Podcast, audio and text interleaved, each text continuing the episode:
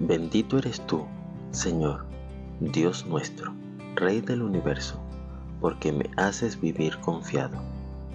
Sécase la hierba, marchítase la flor, mas la palabra del Dios nuestro permanece para siempre. Isaías 48 La fe ve lo imposible.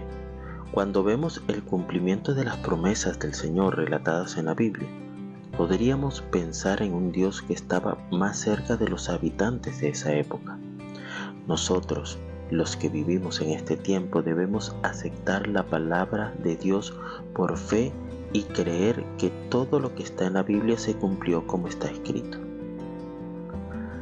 Cada vez que pasemos por una experiencia en la que nuestra fe sea probada, podremos ver que el mismo Dios del que hablan las escrituras es quien nos dará la salida.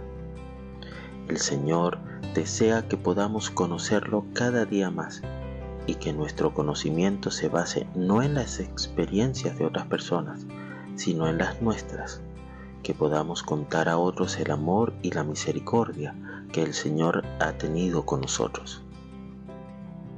Que el Eterno te bendiga y te preserve.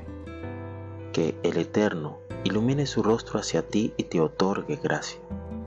Que el Eterno eleve su rostro hacia ti y ponga paz en ti.